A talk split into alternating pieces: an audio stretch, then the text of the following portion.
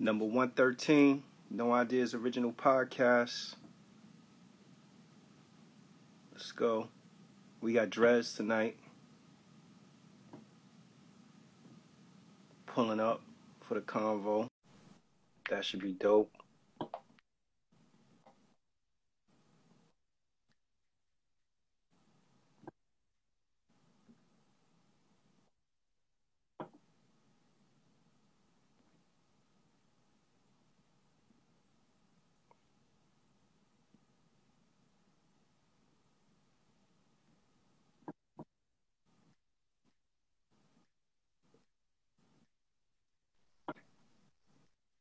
Here they come, yo. Here they come. What's good? What up, yo?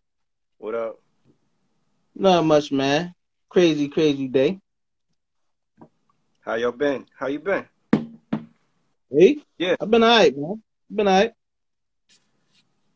Just waiting on a waiting on a couple of uh things to transpire um from last week and that's about it. Okay. Says Rob is unable to join.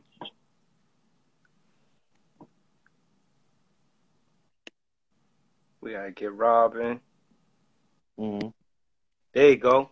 Said you was unable Yeah. to join for a minute. What's up, brother? Yeah, I was I was taking like putting a note to, to don't disturb and all that on my phone so we don't get into interrupted, nothing like that. Turn the music off because we don't want no copyright stuff. I was in here blasting Legion and digging in the crates. I was getting in my Bronx zone real quick. Oh man, what up, Rob? you was getting What's in, up, good brother? getting in the zone.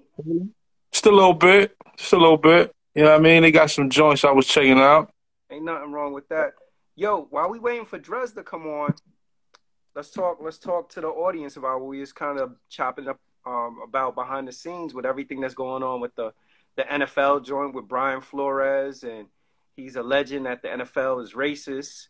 And then now you also got India Arie removing her music off of Spotify because of everything that's going on with um Joe Rogan. with Joe, yeah, with Joe Rogan, you know. So it's it's it's been a it's been a week of a lot of racism. What do you what are you guys thoughts on the Brian Flores thing? Go ahead, Rob. Well, honestly, man, you know, that Rooney rule, that's a smokescreen, I think. I think it's a big smokescreen for these owners to to do the token thing. Let's just hire a black guy. And I tell you, Bill Belichick played himself. he played himself thinking he was sending the text to homeboy who is who is the Giants coach. And he was sending it to Flores. It's like, congratulations on the Giants job. It's like, well, damn, I didn't even have the interview yet. I mean, I'm about to, but why is he mm. thanking me? And then, you know, based on just the history of the NFL not hiring black coaches, he kind of just felt that thought in the side, like, these niggas ain't gonna hire me. And that's mm-hmm. why. You know what I'm saying? And it's just far too long for a league such as the NFL not to give not just head not just head coaches, coordinators, you know what I'm saying, GMs, give everyone a fair share. And you and you look at the diversity, not even the diversity, but you look at the unbalance of, you know, those in those in uh I gotta say senior leadership, but then you got 70, 80 percent players that are black. We're generating the lead because of how much how much we do. You know what I'm saying? How much we play. Our our, our fan base is through the roof. So I really like I don't like it. And, you know, some of the things that uh, Flores put in his lawsuit, he wants to increase the influence, of course, of black hiring. Yeah. He also wants to increase the objectivity of hiring and firing of GMA, GMs, head coaches, and coordinators. He has a list of things that needs to change. And yo, son, if if he doesn't get another job in the NFL, sometimes that's what it takes. It takes someone to, yo, I'm gonna speak up, That's so someone else can, so someone else can eat. You know what I'm saying? That's the Absolutely. effect. Yo, you know the, the thing about the Rooney Rule is that the Rooney Rule doesn't really say that you have to actually hire a person of color. It, it just says that you have to Just got to interview him. to a person of color. So yeah, it, it may be a farce that they that they're doing it. You know, um, the the irony of all of this is the one coach in the league, which is Mike Tomlin. The he's the one black head coach, and I think um, I think Art Rooney, which the Rooney Rule comes from. I don't know if previously he was like a owner or something like that. He had ties to the Pittsburgh Steelers. Um, right. And, like I, I, I feel bad for Brian Flores because I'm sure he's aware that by doing this that he's committed career suicide. He really put himself out there. Um, the thing about Big it, time. The, the thing about it though is that I wonder if you know if he's gonna actually win this lawsuit because the Giants already issued a statement, the Broncos issued a statement.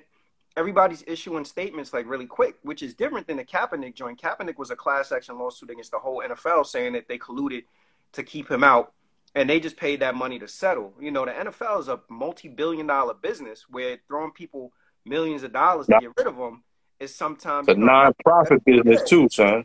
It's yo, it's it's a practice. So if you think mm-hmm. about Brian Flores, if he thinks that Bill Belichick is a smoking gun, the Giants easily could say like, "Yo, Bill Belichick don't really have anything to do with our organization." So I, the fact that you got that information from him, you know, he doesn't make any decisions about what's going on in our building, and I'm sure that's a card they're gonna play. Guys, Z, what you was gonna say? Mm, I think it goes. It's it's it's a combination of what both of you gentlemen said. I think it goes way back to the initiation or the inception of the NFL and how long it even took to have like a a a a, offensive uh, head coach or defensive head coach from the you know from the inception of the of the league. Um, I think it also has has to play a point to where, I mean, don't get us wrong. There were, uh, I think up to can't I don't know the exact number, but there were a number of black NFL coaches, you know, throughout the you know up until absolutely. Today. Absolutely. But, but, at the same time, I think, and I know, and I'm, and I'm sure you guys agree, whether whatever sport, football, baseball, whatever, but we're talking about football, of course, that like how, how brother Rob said, we are the, we are the face of the league. And I think right at the time when the situation happened with Kaepernick, I think at that given time is where we should have propelled and excelled and broke away from the NFL and started our own league because you got to look at it Nike, Adidas, Under Armour, and all that, they're gonna follow, you know, the face of the face of the actual sport. Mm-hmm. And I think, and we have so many multi hundred hundred millionaires or billionaires, uh, athletes, entertainers, whatever. They need to put that into a pot. How Master P and all these other people have been saying for the longest, but there's never been no actual plan. Yeah, like people put, talk no about the, the plan, ground, but they don't ever put the plan together. But right. I still think to this day, I say about a good seven to eight, maybe ten years from now, we're gonna have our own league.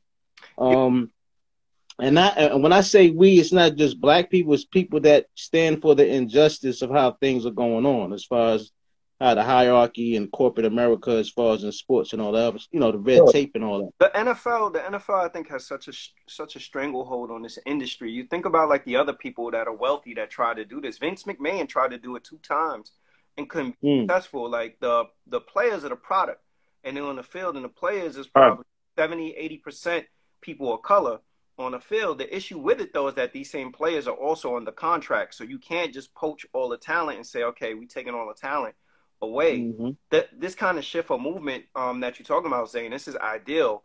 But the you know the reality of doing it with the existing players is very difficult, and I think again that's what Vince Vince McMahon was trying to do Vince McMahon mm. was trying to set up his own league and create his own players and a whole different dynamic to be competitive in that market. And I don't think that any sport will ever outdo the amount of revenue that the NFL actually generates. I think I don't know, like it's just a fact. But if you could get a piece, if the NFL is a multi-billion dollar business and as a, another football league, you could make a billion or five hundred million dollar industry out of it, then that in itself is a um is a success. You know, like this this stuff with Brian Flores, I don't think is any different than anything else that we see going on in society today. You know, like in, in corporate America, where people take and and they give these interviews, you know, and then a lot of times it's it comes down to you know the way it's framed is we went with whoever we thought was the best candidate, which in some regards that's that's true. Sometimes it is the best candidate. I just think that in order for them to actually have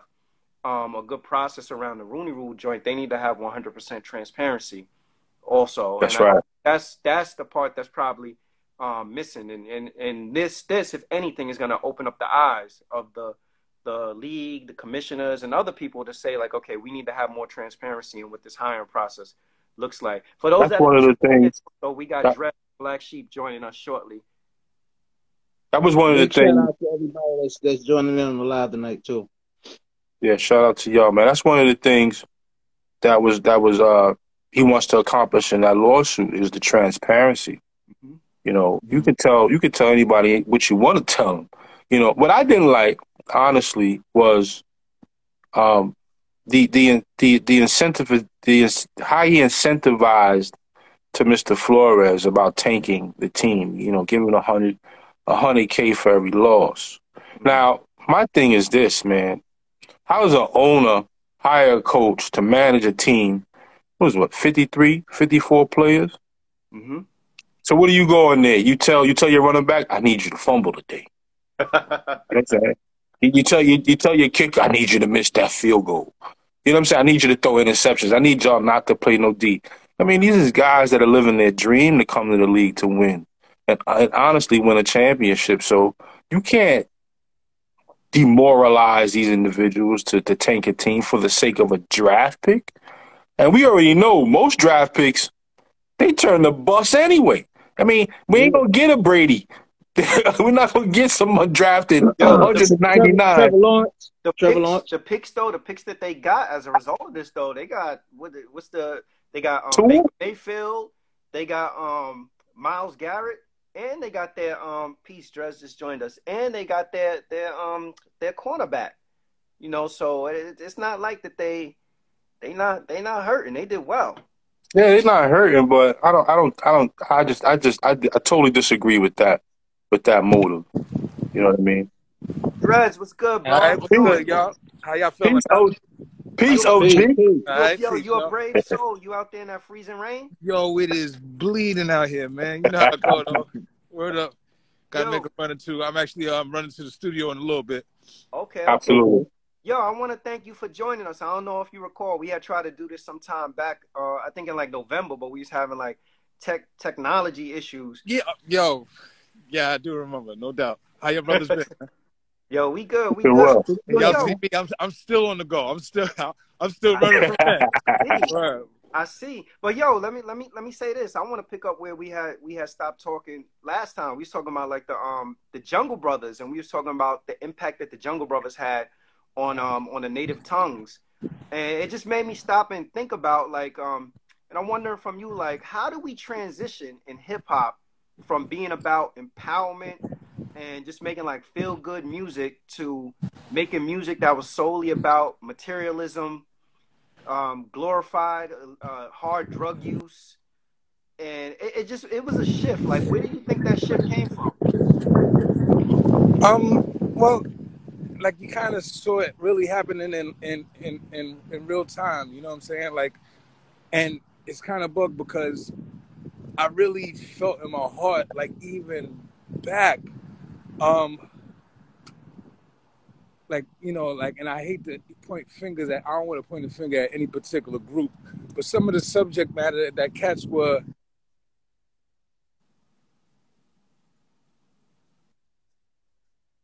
wasn't going to play well as far as the community, and um, Right. you know, and when, when, once it got to the point where the money really became real, because once it got to the point where the money became real, then the money became what people aspired to. Right. That's right. They didn't aspire to be an artist. They didn't even aspire to have something to to get to the money. You know what I'm saying? So once the money really came to the forefront, a la shiny suit season type years, you know what I'm saying? Like it you know, it is what it is, you know what I'm saying? Like, Right, right, like, right, right, right. you know, like, you know, he did. Did he? Yeah, he did. you know what I'm saying? Like, you know, but but but but but all of that was instrumental. It was just a matter of how we controlled it. You know what I'm saying? Like all, all of that was important. Yo, these streets Right. are really coated with ice. Um, but um, all of that was important because that you know that the, the money is is where we'll we'll get our power once we kind of start really start spending it correctly and and and, and making real purchases of character. Cats Mm. are making purchases of character right now. You know, the money got real and everybody went for self. And that's kind of how I feel. Uh, look, uh, woo, that was Be that would have been on live. That would have been crazy. Careful. Oh That man, So, son. ugly. Woo. Woo-wee. we don't want that, son. You know what I'm saying? Yo, Almost, almost, no cigar. But just to say, um, you know, but once the money got real, um, then and everybody really started, you know, feeling like, all right, well, I have to sustain this. I can't fall below this. You know what I'm saying? Right. This feeds this this is feeding the family. This is possible legacy.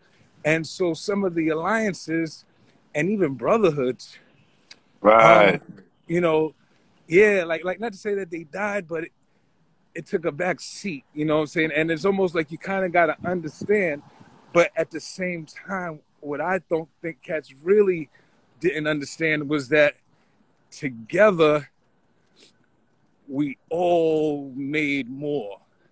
And Mm. cats really couldn't see that because I think everybody got to a place where they were self sufficient.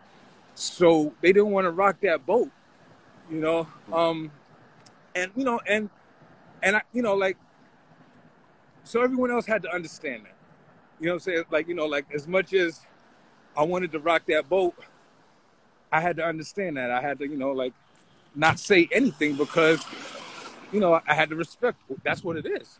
You know. That's right. Um, That's you know, right. For each for each man, you know what I'm saying? yeah. But but I felt like as each of us got on our feet to the degree that um that our vitals would be taken care of, then we could start pooling our resources. But it really seems that you know more money you get, the more it's not more problems, but it's the more that you're trying to show for it. Mm. You know what I'm saying? So, you know, like it's like it's like almost like impossible for cats to live within their means once their tax bracket is Get you, get you on a hamster wheel.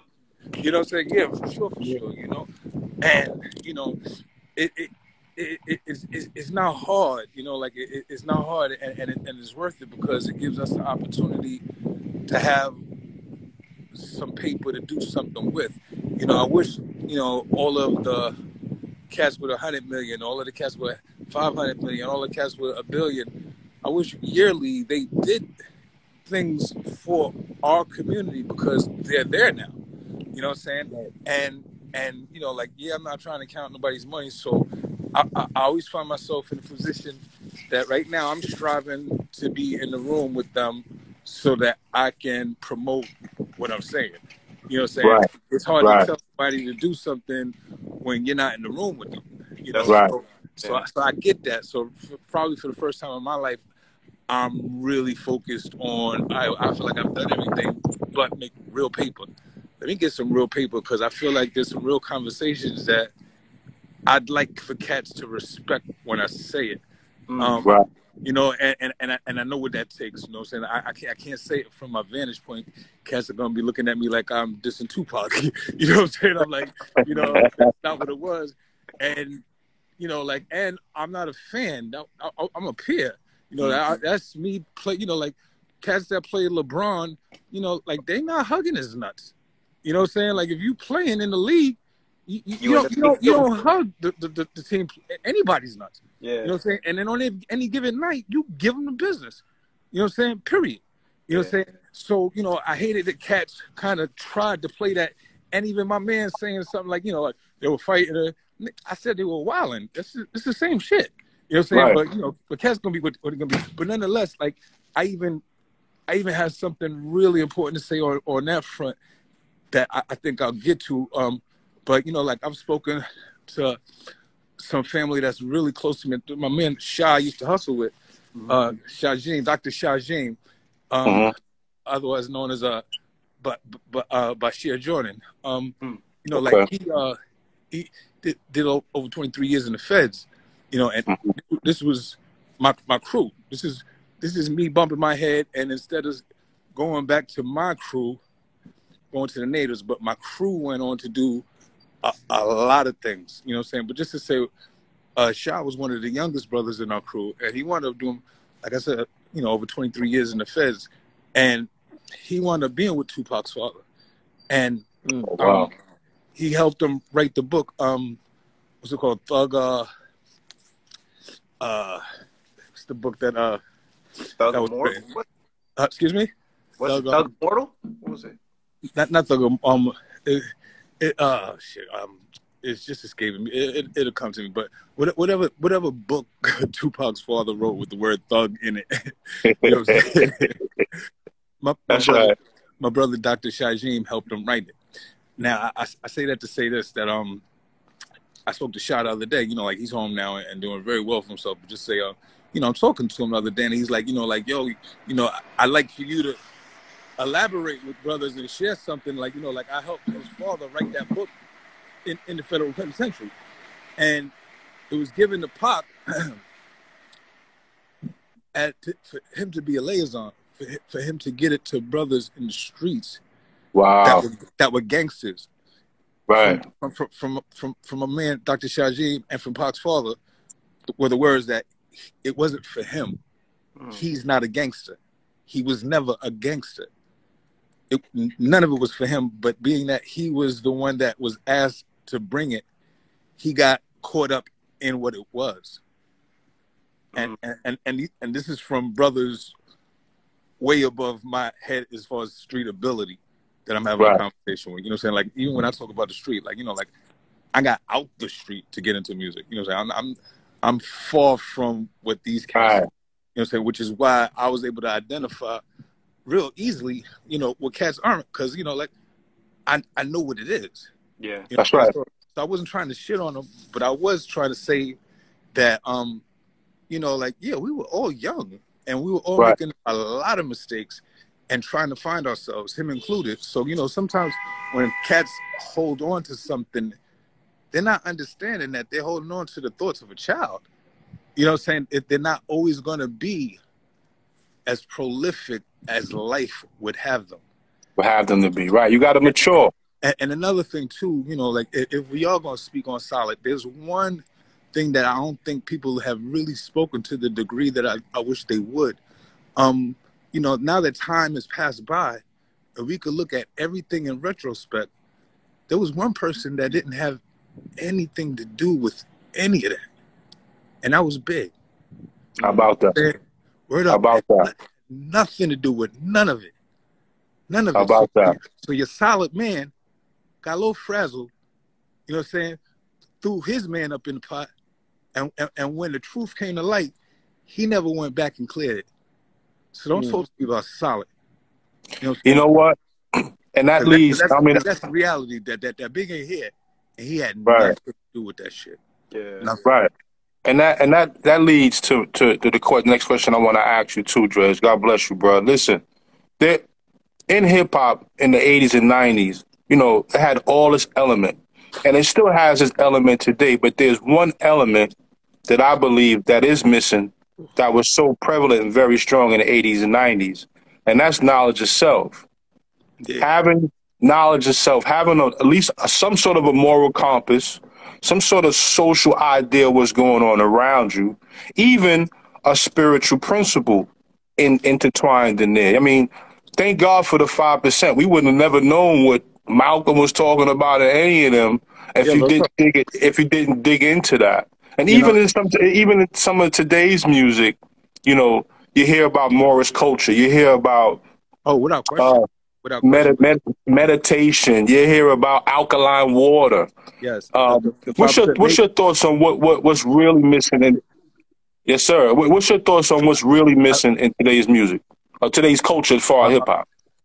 I, mean, I, I- a lot of what you just said, like you know, like like like you know, like not to not to force any type of religion or or or or, or, or anything on anyone, but having the opportunity to digest many different things, intelligence creeps in there. So you know, like like like the the the, the five percent nation, you know, what I'm saying like. You didn't even have to be righteous. You was inadvertently gonna get some of that knowledge. You know what I'm saying? You gonna Like- what I'm like- like- saying. like- Right.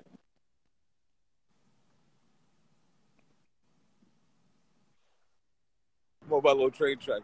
Would you say, um, wow. Um, but just to say, like you know, like like like we missed that. You know, like like we we missed that, and, and even and even um some of the things that would come after that were more palatable because of the five percent nation. You know, what I'm saying like like you could kind of understand a little bit more.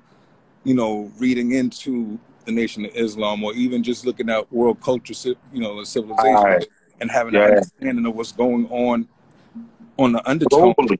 Right, right, yeah, yeah, without question. It was very, it's very important, you know, and and especially for a lot of cats that weren't um very studious, you know. Right. But you'll find that there's some of the most brilliant minds Yes, You sir. know, that that exist.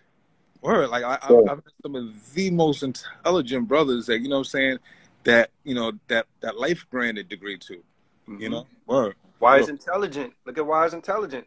yeah. Yeah. Yeah. What up? Yo, What up? Dres, somebody in the somebody in the audience said, "Are we ever gonna get a Chi Ali and Dres album?" Um, not an album, but we got a single. We uh, I'm actually uh probably gonna put some vocals on it tonight. Um, but just say yeah, yeah, yeah we, we got some cool stuff coming. I, like a lot of cool stuff is definitely coming, man. For real, for real. I've been, working real hard. Um, I got some really cool projects coming, and um, you know, I really look forward to to to cats um he- hearing an old man. You know, Word up. Yeah, listen, and, and there's one project I'm really, I'm really intrigued about. Is your D and D project? We'll talk about that a little later. You know what I'm saying because I mean, Dilla was something magical, man, and for him not to be here and this time is it, it, it's it's just it's, it's it's an escape for me, man. I was like, wow, man, because this man made some some great music, man. Um, Dilla. Dilla was the best, man. I'm Dilla was the best. I'm actually laying some joints on a, a track tonight by DJ Dez, um, who was, you know, who came up with Dilla. You know what I'm saying? Like, like, like that. For, for me to go to Detroit and um and be around his childhood friends was so inspiring to me, man. Like, Right. like, and, and, and, and like Dez, who learned with with Dilla. Like, this is my word. Like, like I don't know what the disconnect be sometimes, but yo, like.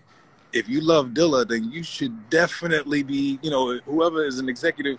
If the closest thing to Dilla right now is DJ Dez. Like like they literally, you know what I'm saying, lurk together. Like you know what I'm saying? Like cats sometimes it's like cats just don't connect the dots, you know what I'm saying? And I, I can't Right. wait to lay some stuff on his stuff because like Dilla, you know what I'm saying, he's very special. You know what I'm saying? Yes, he is. Yeah, man. Big time. Yeah, the drum Talk- later talk- talk- is literally is is insane. Right. Talk talk about in, in that process you meeting Amp Fid- what's his name? Um Amp Fiddler? Yeah. Yeah. Talk about Yo. that, brother. He, he makes some great music, man. I like that guy, man. Yo, yo, And his- come to find out- and spirit is crazy. Co- Come to find out, he introduced the MPC to Dilla as well as Q-Tip. And, and, no, no. Well, I, I don't know about Tip, but I know he, he introduced it to, to, to Dilla and, and, and um and Dez. You know what I'm saying? They used to go over his crib, go down in the basement, and share time on an MP. You know what I'm saying? Learning it as, as, as kids. You know what I'm saying? He used to play in in, in, in bands like um like uh, uh um Funkadelic and what have you. So he was Right. in the neighborhood and had equipment and and, and, and, you know and um you know and all types of um uh just musicianship around him. You know what I'm saying? So he opened his doors to to Dilla and, and, and Dez. And you know that that took that took a great man to do something like that, you know, and and help, you know, bloom that fire. You know what I'm saying? Like he, he's very instrumental in, in Dilla's journey. He was one of the Yes, first sir. ones to identify that he was a special kid. Or a big shout to Aaron Fiddler. Or I, I, I learned so much doing this documentary, man. I can't wait for people to see it because it's, it's Yeah. gonna be amazing. Yo, we got we got somebody in the chat saying that they don't have any sound. Can other people verify that they can actually hear us? Go, go ahead, Zane. Yeah, I can hear everybody. Um, once again, shout out to all the, the, the people that's tuning in tonight. Shout out to the legend Dres, man. Um, me and my cousin Shannon up top. Um, and of course I know Bob. You know, we we we, we all were born in the Bronx, and Yes, sir. I tell Yeah, you what, man.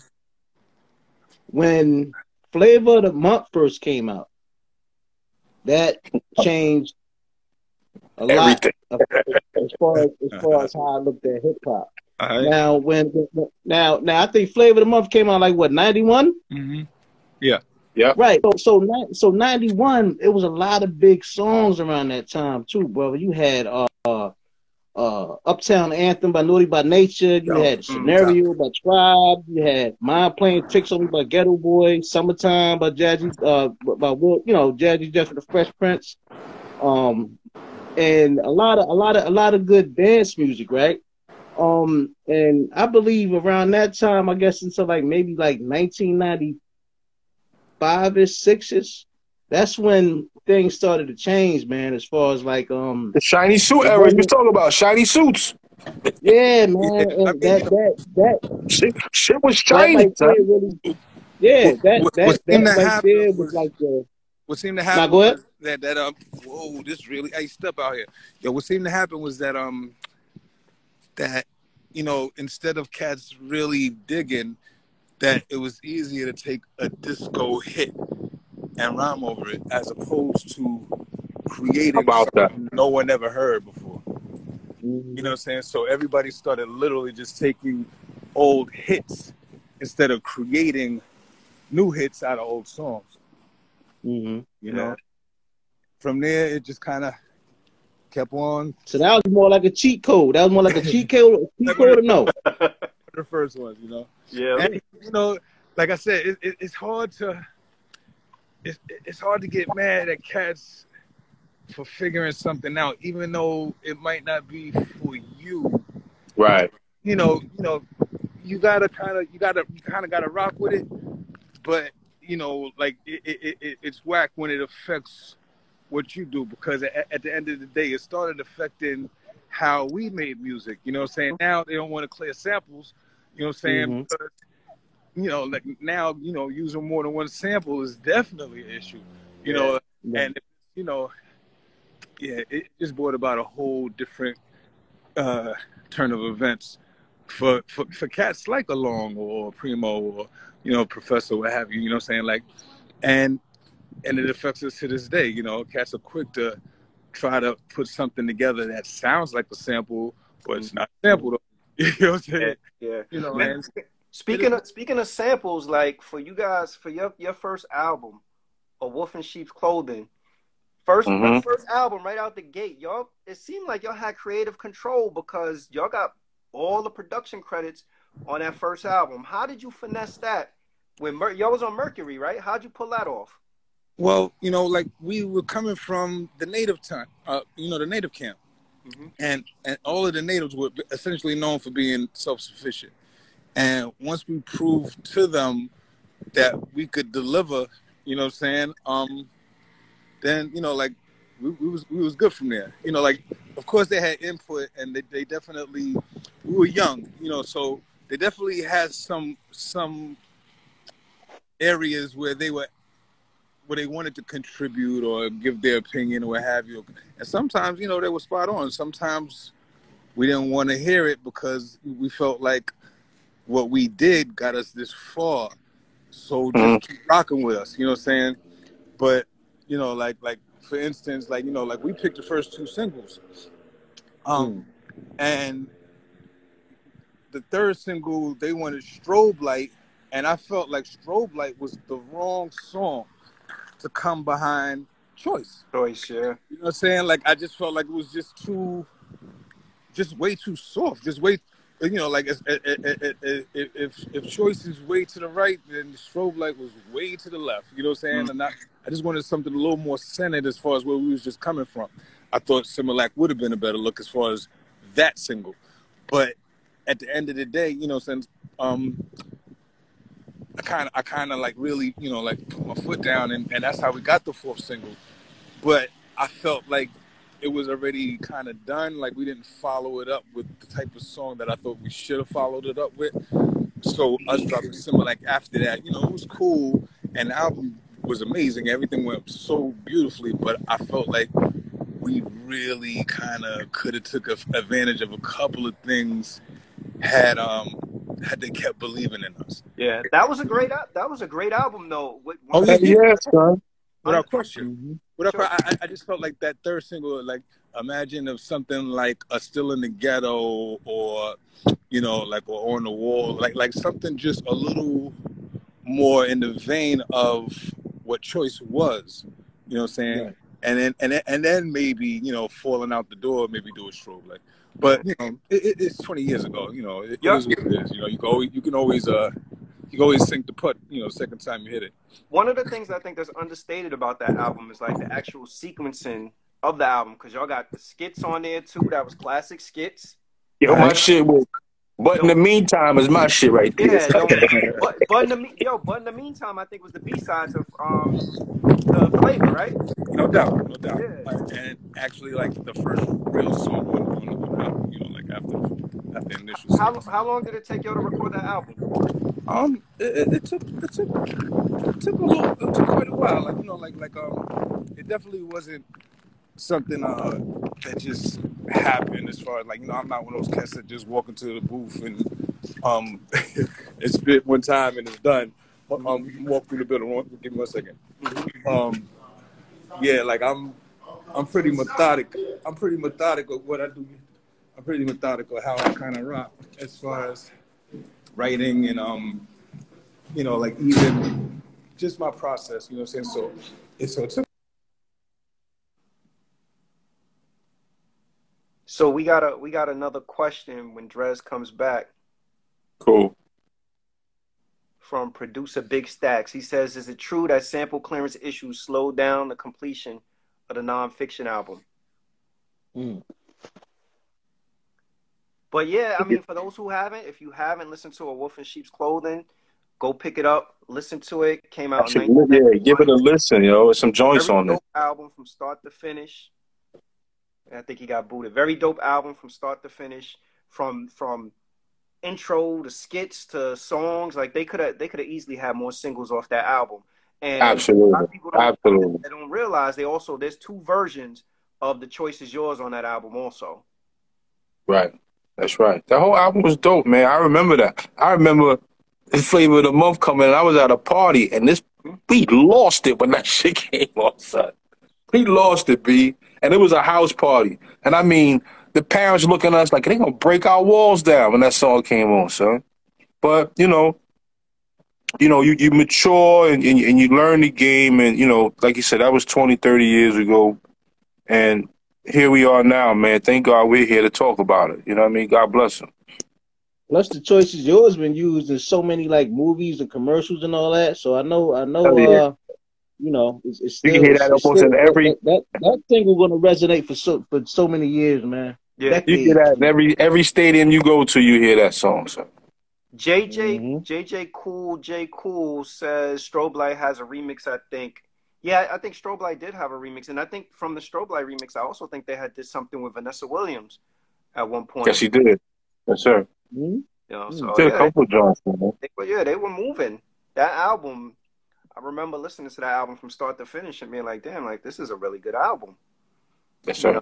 And uh, the other thing that I, uh, I appreciated about them, which when he comes back on, we'll talk about, is that you know, like the the for them to be a part of the native tongues, they had their own distinctive style, right? Because you had the Jungle Brothers gonna say that. tribe, you had them, you had Queen Latifah, you had Monie Love. It was just such an influx of talent around that time. Right. Uh, and the beauty of the music that they made, again, I go back to the fact that this was a time when people were making music about empowerment. You know, folks felt good about being people of color. You know, like there was, Right. there's always been, I think, like sexual innuendos in rap music, but it was it was definitely a lot of creativity that you could turn on the radio and you could listen to a Buddy or you could listen to um, Queen Latifah. Um, Even Jimmy. Yeah, it they was a part of Jimmy too, son. you know what I mean? And that was about safe sex. Yeah, I was Yeah. actually listening to earlier today the Jungle Brothers' first album too. hmm And I, I, I, I thought about. it. I was like, yo, I look. I was like, yo, when did the Jungle Brothers album come out? When the Jungle Brothers' first album came out, I wasn't even a teenager yet. I It was eighty. even- Was eighty nine? Yeah, yeah, that's exactly when it was. Damn, Rob, you spot on. It was '89 when it came out, and I remember. I think because my older brother, shout out to Kenyatta, he was listening to the Jungle Brothers. So uh, they had remember they had um Jimbrowski. They had I'm gonna do you Straight out the jungle. straight out the jungle.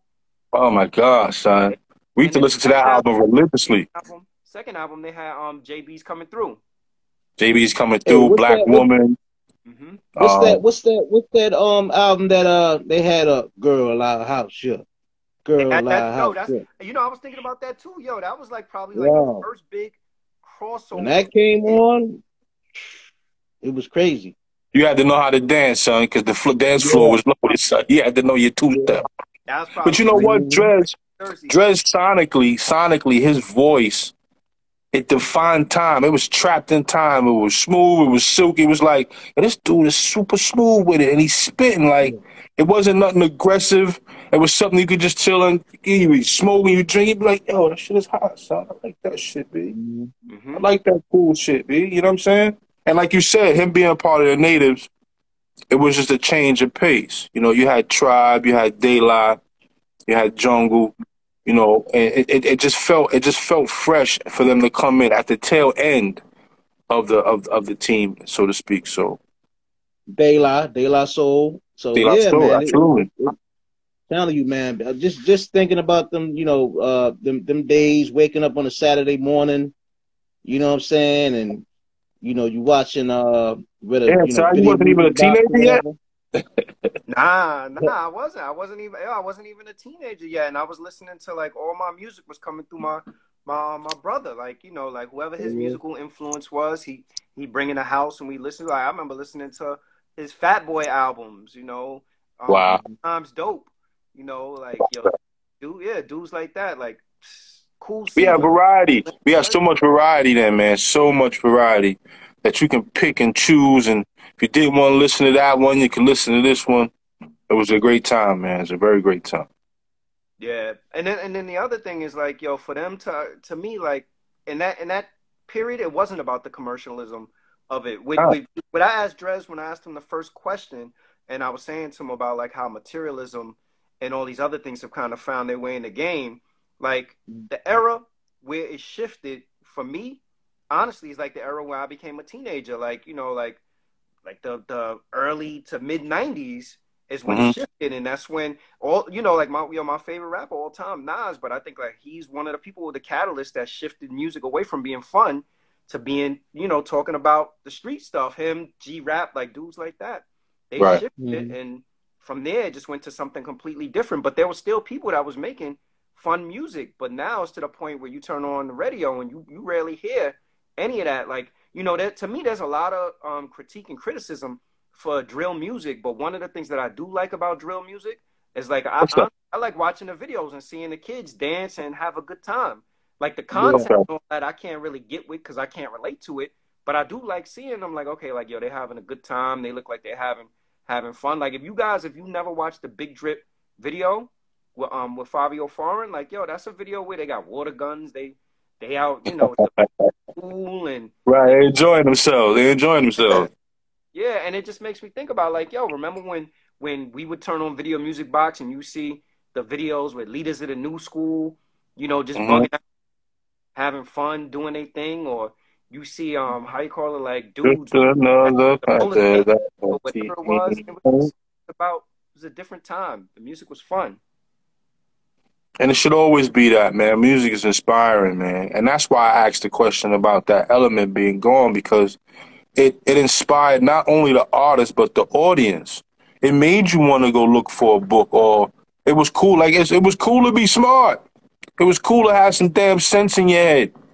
You know what I mean? And, and be able to think for yourself and, you know, and not go out there. You had a choice. I like one of the things he said during during the um the last interview he said he said yo Phife was the moral compass. He said you know we would all jump the fucking turnstile. Phife would pay his token. Fuck y'all. I'm not I'm not doing that. You know what I'm saying?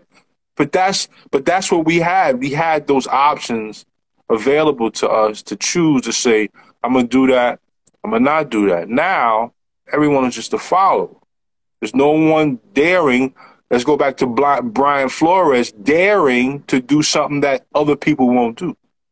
You know what I mean? Yeah, that's true. Schoolly D. I can't forget about uh, Schoolly D.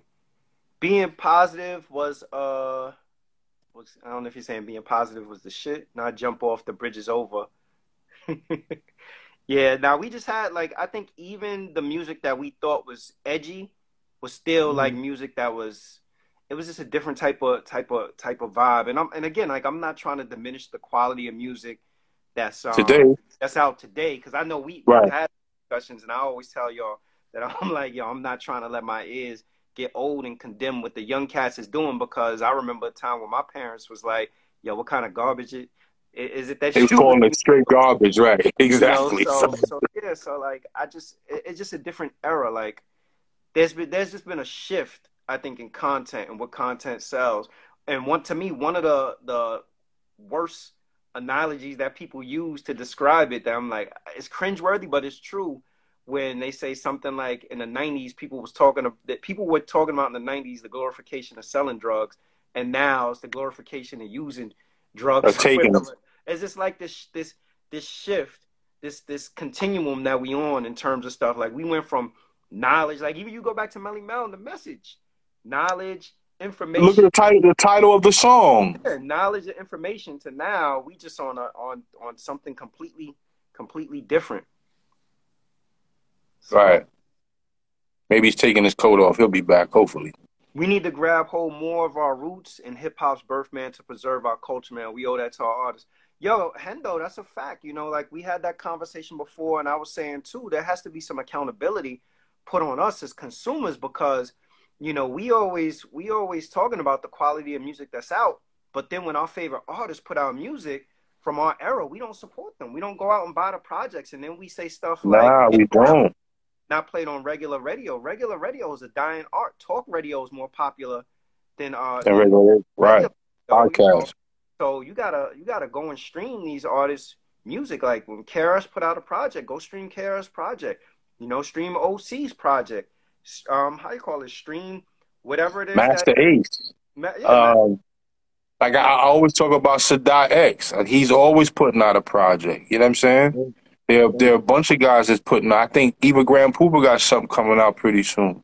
That'll be a, that's a good voice to reminisce about and, and hear what he has to say about today's today's world and social social things. So they're out there. You just got to dig a little deeper, man, and not be so uh, attracted to what's on the surface for face value, man. Just dig a little deeper, man. You find out they done did a track yesterday. Like, oh shit, Yeah. this is new. that's that's the, I the the real is it the the real Evan Cleef. Pardon me if I'm pronouncing your name wrong, but he says the this consumers and supporters. That's my man Van, my man Van V. Yeah, yeah, yeah. He's he actually he work he he's doing a project with uh with Camp Lo right now. Oh. That'd be Yeah. dope. Yeah, I like Camp Lo too. But that, there is there's a difference I think between consumers and supporters. You know, there is. Right. I, I, would- I would agree with that. I buy Big, the big big, artists. I buy the big artists that I rock with. The beauty of it now is that you don't even have to buy. You know, you could stream. You could you could stream Mm-hmm. like the the the direct to consumer element makes it easy for people to just do music and upload music. Just just play more than thirty seconds so they can get their half a penny. just We keep rap- playing it, man. part of our culture. We didn't think about being on records or signing no deals. That's a fact. We didn't. But when that money, when the money got involved, and people figured out how to monetize it, and and consumerism came into play, it's like what Dres was saying. You know that the money, the money takes the fun Yeah. element out of it. the money. As much as we love hip hop and being in the park and the jams, I think that the money is what took the jams, took hip hop out the park. That's just my opinion. It did. It absolutely did. Because you know that that was organic to to lace up a light pole and bring your equipment from your bedroom down to the park with crates of records and you know you got your team out there and you just playing music like you in your bedroom, but you're playing it for your hood, your community, or your block. You know what I mean? That that's an element that I I truly miss that to be honest with you.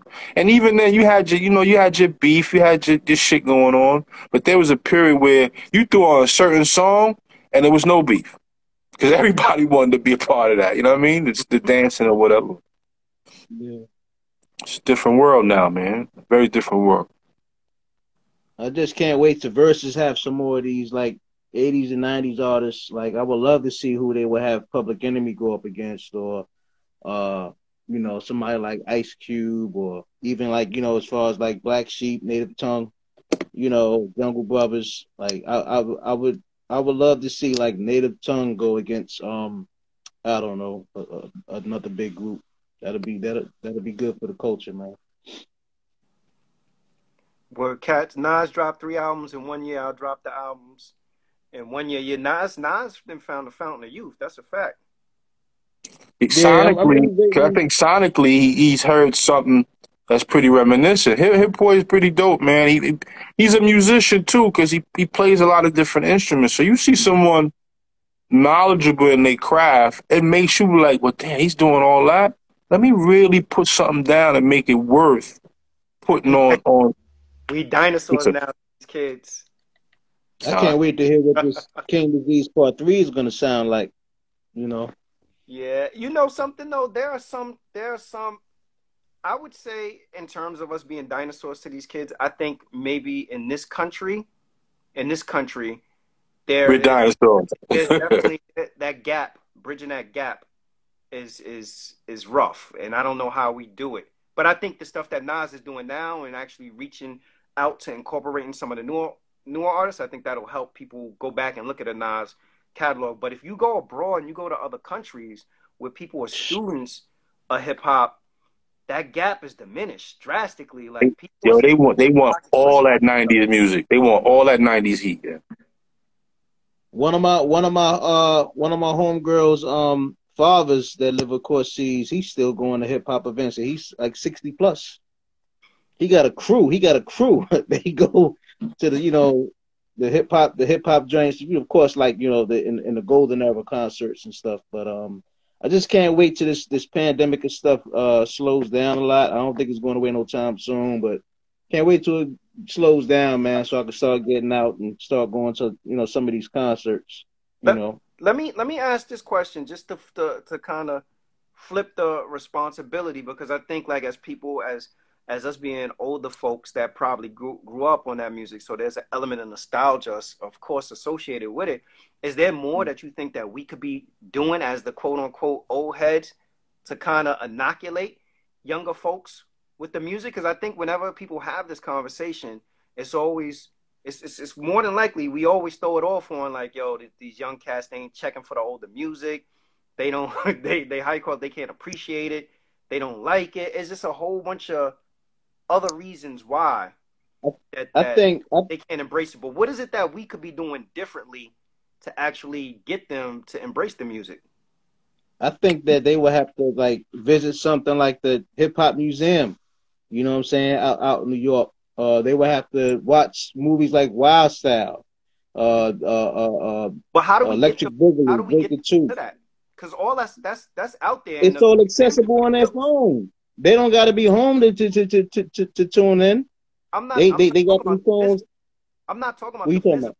piece of it and accessibility because we got technology that makes everything accessible to us. Right. I'm about what is Right. it that we're missing that does not it doesn't make them say like yo I want to go back I want and and and and look at what it is that laid the foundation because if you think about think about our era there was something in our era and I don't I don't want to speak for y'all but I know for me there was something that made me say like I want to go back and hear and learn and appreciate my parents' music, you know. And I don't know if it was I don't know if it was the sampling. I don't know if it was me hearing the the the um how you call it the use of their music and some of the newer music, or I don't know what it No, was, that- but it was something. That was exactly it. That was exactly it. Because when you when you hear a song and you, you you think about your mom's waking up Saturday to get it clean, you be like, "Damn, that's that Diana Ross song." But then, you know, you, you got De La Soul on it, so the blend of that made you. It, it- it just it just made things work. I to your question, I think I think from an older standpoint, we need to be more present. And what I mean by that is musically, talent, whatever whatever it is, we have to, you know, we have to be more present with these young with these young individuals to give them the tools to have them understand. Look, you're here, like he said, you're here because of what we've done then. We're responsible for music being out in Oklahoma and Texas and all these different areas globally. Because, you know, places that, you know, outlets like MTV, uh, MTV Raps was much different than uh, uh, Uncle Ralph. Because Uncle Ralph, you know what I'm saying? Ralph McDaniel was just in New York or the tri state area. But when you listen to MTV Raps, that shit went to Minnesota.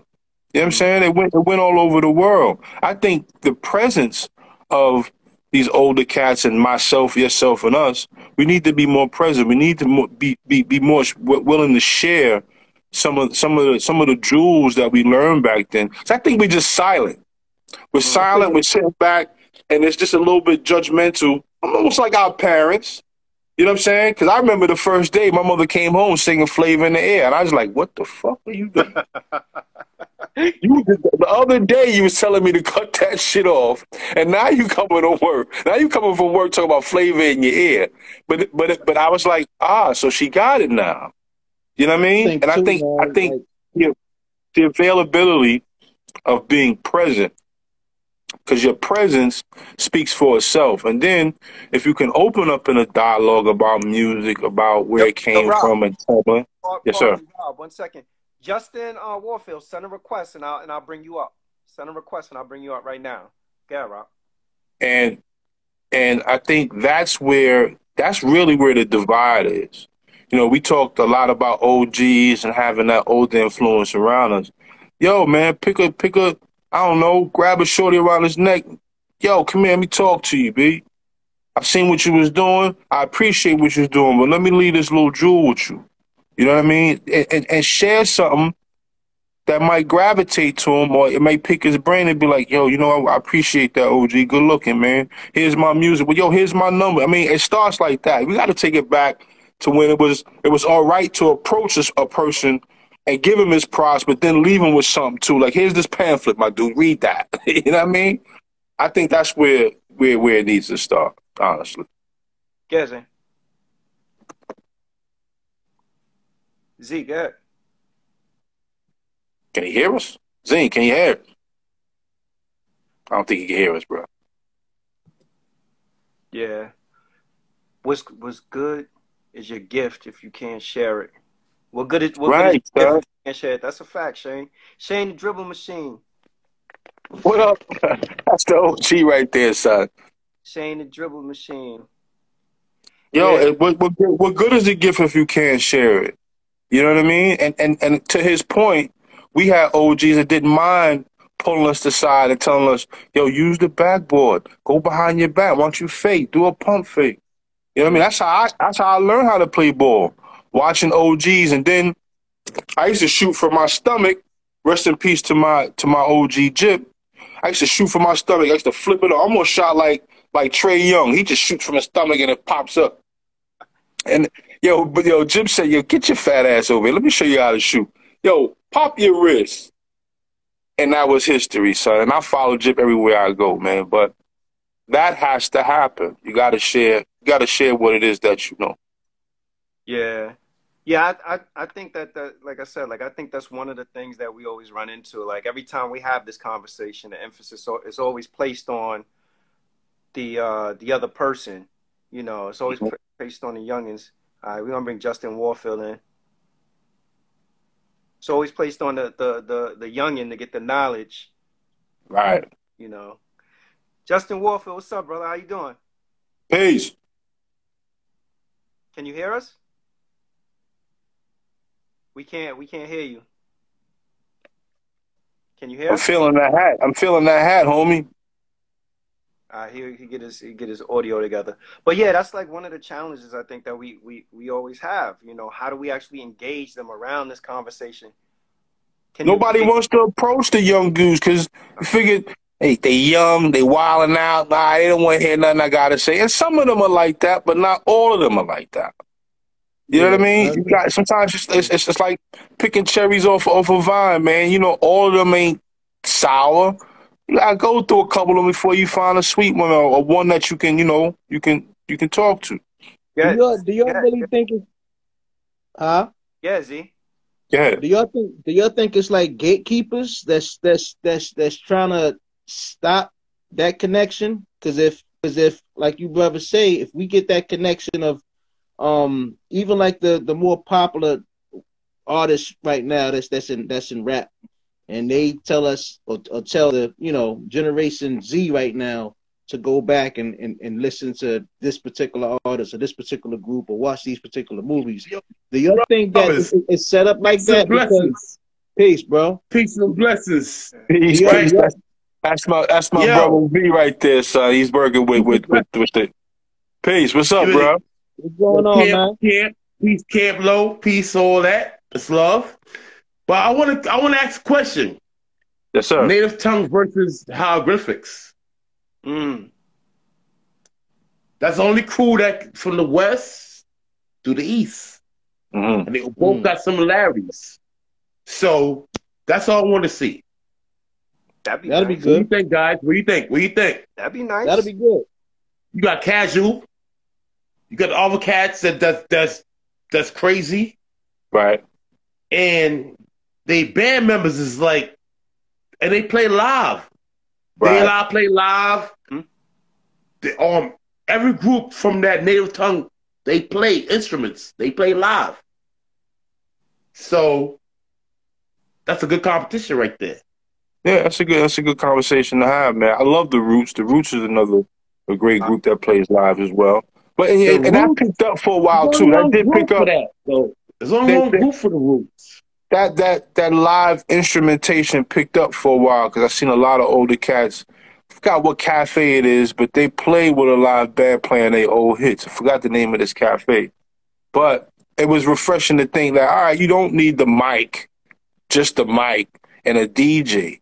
You know, you can have some live inf- instrumentation, somebody on the piano playing a, play, a piano riff. No, no, I'm not. I'm not saying that. I'm saying lyrically. Now, I'm just I'm just crediting the instrumentation. I'm using the instrumentation mm-hmm. of Yeah. other instruments other than a mic, a turntable, and a beat machine or whatever have you. Sometimes that's just refreshing. You know what I mean? Yeah. Facts. But lyrically, hieroglyphics, Yes, sir. Yes, some. That'd be yeah. That'd be Lyrically, That might that, that, that I see where you're going with that. yeah. That'd be, because there were like more of of more like we grasp on that in, in the '90s with like they're like more like a New York style, but then they were not from New York. They're not from East. So the hieroglyphics, all hieroglyphics, even um um King T sound like he was from out here. But he kicked a he kicked a, a certain flavor. yeah. I like Planet Asia. Planet Asia sound like he from the East Coast too. my, Exactly. my, my, my, mm-hmm. favorite, Exactly. my favorite from the hieroglyphics is Souls of Mischief. So it's a mistake. That's good. Hieroglyphics. Yeah. That's a Hieroglyphics. hieroglyphic. Yeah. Souls. The hieroglyphics battle Native tongue. exactly. And now I would love to see that battle. When Dres get back on, tell Dres, yo, man, set it up. he did a great show in Fox with the low, with the Diamond Crooks. Cause we all Diamond Crook. I'm Diamond Crook out, so I don't care. So So what they, hold on. Camp Camp Lo's performing at at, at, at Foxwoods. When? um, they're supposed to do it soon, 25th anniversary. Mm-hmm. So we rocking that out. I'm Van Cleef, Chiba, Suede, everybody rocking out. Yo, we need Okay. Camp, Doing our thing. Camp Lo on the podcast. We need Yo, Camp- get us Camp Lo on the podcast, good brother. Yeah, matter of fact, I'm tag, I'm tag, I'm tag on Suede and Chi right now. And Do for that. those, yo, I for appreciate those, that. For those who don't know who Camp Lo is, if you never, if you can't, you can't call yourself hip hop and don't know what this is it was. Yeah, they You crooks, they can't know. You can't know. You can't call yourself hip hop and not realize Diamond that Crooks, man. that ski, ski Diamond Crooks. production, Yo, Ski, your Ski taught me a lot of things, man. It, And I don't was, yo, I call government now, but he, Ski was gonna come on the podcast, but I know Ski is wrapped up doing. This, he does a smack pack challenge. Ski's right now, he chilling right now. What's what time it is? He good, he goody goody. Yeah, but I, Camp, I, I, I, am gonna send him. I'm gonna send him the joints. I'm gonna send him right now. I'm tagging him right now. Everybody tag right now. He chilling, chilling. I appreciate that, bro. I like the I, I, like you. I love you guys, man. But yo, hieroglyphics, get that popping. Absolutely. Somebody got called up. Somebody called Swiss. Matter of fact, his name ain't Swiss. His name is Kassim. We all grew up with him. We all grew up with his ass in the Bronx. I don't care. I, I blow. I, I blow his government up, man. We all went to school together. The fuck that What's that? Kassim. That's a fact. 144. The saying? We blow. Come on, man. I don't call dudes by they they they stage shit. I call dudes by their names. what I went through. If I knew you, you're Rob. We got the same barber. You know what I'm saying? We got to say, so I ain't gonna, I ain't gonna, I ain't gonna blow shit up. Yo, he said Kool Rock Ski. Kool Rock Ski got a new joint. Cool Rock. I didn't even know Kool Rock Ski still made music. That's and, that, and that's, No. that's to your point, Shy. That's to your point. There are artists that still making joints. Ain't that just to piggyback back on the Camp Lo? If anyone, if no one heard 80 Blocks of Tiffany's, the joint they did with Pete Rock, Part three is gonna be sick. son, listen, listen, listen to that. Listen to that album. That Three that's like, sick. how come no All one knows by- about it? All produced by Pete. All produced by Pete. Yes, sir. Pete. Peter. Yo. Um. Listen Yeah. up for um, we call it um the new um we call what's this dude navigate from Ultramagnetic. Yo, Ultramagnetic MCs. Okay. Shout out to Cool Shit. Keith, Ultramagnetic MC. Cool Shout out to new joint? Yeah. It's bananas. He's he's stuttering. Actually, he's stuttering through the whole album. Stuttering. Wow. stuttering his raps. He took it to a, a stuttering level. Like, could you see how the West Coast dudes doing it? They changing. They they they they, they he's stuttering through boom bap. Mm. Yo, Kool Keith always been like a mad scientist to me, man. Very, very good with the words. Uh, always thought, always thought out the box, yo. When that wait go on, when that wait go on, it's Christmas season. When that wait go on, it's Christmas season, bro. Yo, Cleve, Well, I'ma gotta, keep- gotta let you go so we can let uh Warfield come up. Yeah, Yo, Love. Van. Yo, V. Love you guys. Love, God. love you, love, love, love. Yes, sir. All right, soldiers, peace, peace. peace and love. All right, Justin Warfield, you up, brother?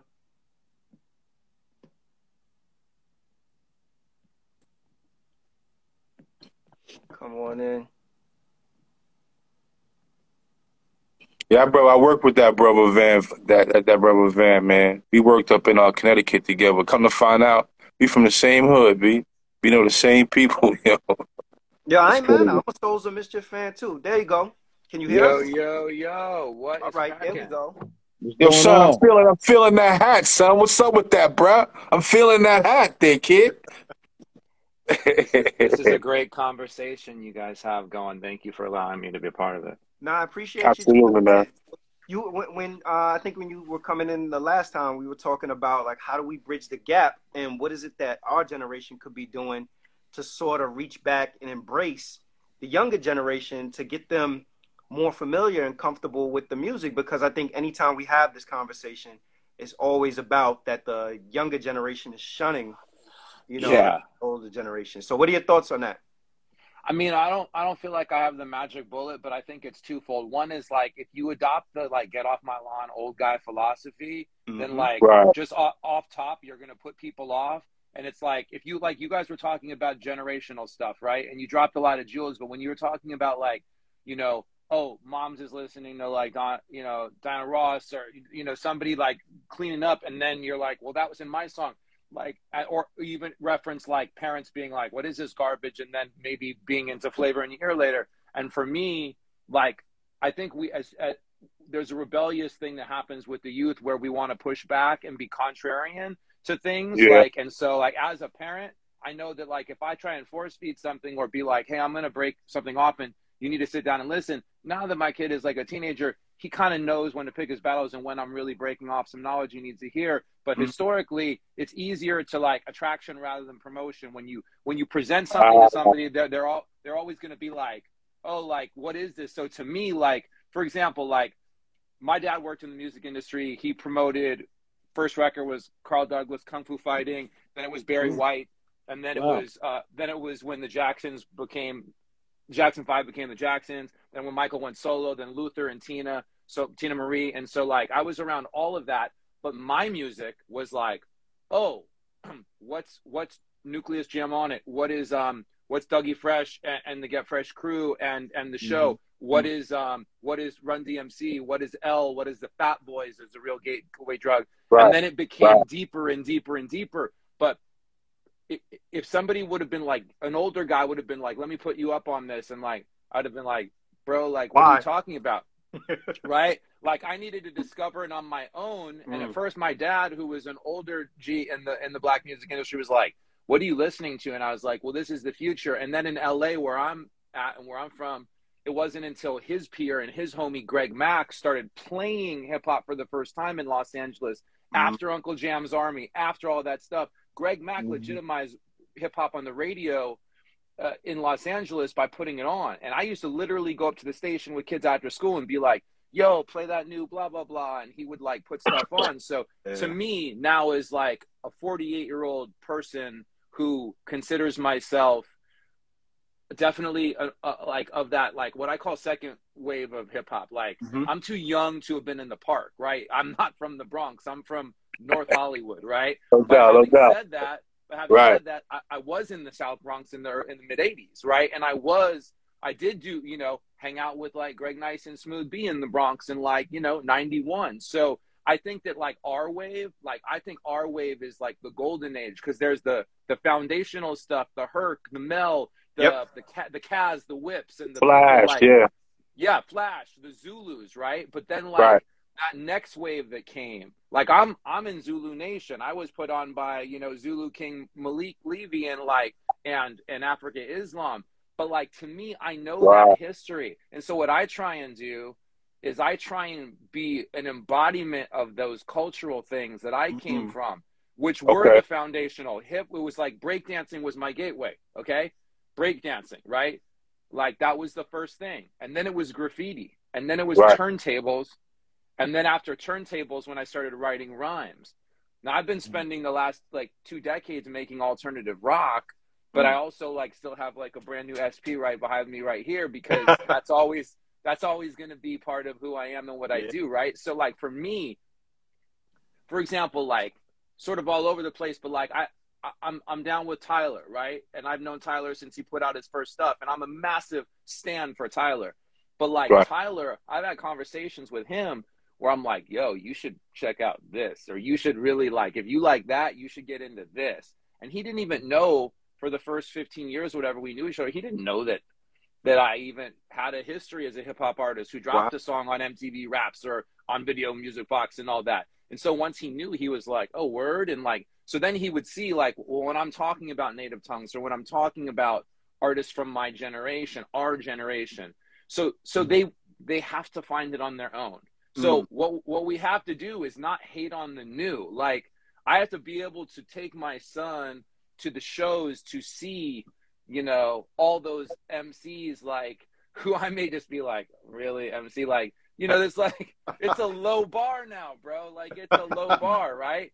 But I, at the same time, I also think we have to have the awareness, dude, that like there's revisionist history in our minds because we're like, I always say that like to me, watching like leaders in the new school in Chelsea at a club, and like uh and like watching Stretch, you know, spin at a club that I performed at '91, and these things that was like Woodstock to me. Like Yep. jump, you were talking about Dre- Dres, who's the homie, was talking about Phife, you know, Malik not jumping turnstiles. So I remember like when Jarobi, who was the, really the person who walked me into this whole world as an 18 year old kid, when Jarobi and me were like jumping turnstiles with Brand Nubian and hanging out with Large Professor. And to me, hmm. I was like Henry Hill in Goodfellas when he walks in the Copa and he sees everybody. you know what I mean? Like that's It real. was a it was a hip hop muse for you. Like, where am I at? Like, what the hell is going on? I mean, like you guys, you guys are from there and lived it, but can you imagine being from a city that really uh, obviously changed the world through Ice T and NWA and Dre Mhm. and Cube and all of that, and even before that, later Snoop and tons of stuff. I, I came up with Pharcyde and with with with with with House of Pain and with Will I Am was in the clubs. All of us, like it was a rich scene, but it was different. So imagine for me what it was like when I went Right. to like, Lati- Latifah's birthday party. There was some MTV joint, and like I met Lakim Shabazz, and he gave me props, and I was like, "Oh, bro!" Like, I was like, "Oh my god!" Like, because that was to Yeah. me was A like little culture shock. A little culture shock. yeah. So so all of that to say like you guys are talking about things that are so real to me, but we also have to be cognizant of the fact that not every song that dropped between 88 and 93 was great. There was garbage. Absolutely. Oh, that's that's a mm. fact. That's a fact. A lot of bullshit a lot out of, us there. old, a lot of us old dudes, a lot of old dudes are like, nah, man, like it. And it's like, well, there was also some junk, right? And the truth is, is finding the jewels now. The things that Alchemist is doing are incredible. The things that Planet Right. Asia that I just heard what he did with Evidence is incredible. Incredible. There's so many artists who are making great music. Like you talked about the stuff that Nas is doing with Hit-Boy. Like, dude, I heard a track that Che Pope played me the other day that's unreleased. I'm not going to say the artist, and I was like, classic. Like, to me, Instantaneous. dude, it's there's always great music. The difference is the multinational corporations that used to promote the great art do not see the value in signing or Mhm. developing that art, and so it's not in the mainstream. And what's in the mainstream is whether you go You- back five years. I mean to cut your wisdom. Use the key word development. You use the word development. How important are A and R's, if I may, if I may ask? They're gone. That's that's to Well, tell you well- how important they are. Well, I, I I still work in the industry, and I actually do A and R for for a, a new music technology platform, which is some whole other thing. But let me just tell you, the A and R's are not incentivized to find these artists. Like like there is no Dante Ross who's making records with KMD or De La Soul or Brand Nubian now. There are no artists like you know like like the cats that used to be at like my first manager was Steve Rifkin, and so I used to be around the Loud offices like before they put out Mobb Deep when it was like Twista and me and a couple of other people. Mm. But there's nobody looking for the next Havoc and Prodigy. There's nobody looking for that. They're basically like you know, Right. like what like they're looking for something very different. They're looking for hits, and there is no artist development in any record industry that's majors. Let al- forget hip hop. There's no alternative rock or like country development. You'd have to go to Nashville to try and be developed, and that's like a farm system. So like Mhm. for us right now, we have to support the underground. We have to Yes, like sir. give props to the people that are actually doing it at a high level now. Whether because the other thing is this, bro, like when I was really, really, really into whether it was Divine Styler or whether it was Kwame or whether it was Dres, like that wasn't for my dad. That wasn't his generation, right?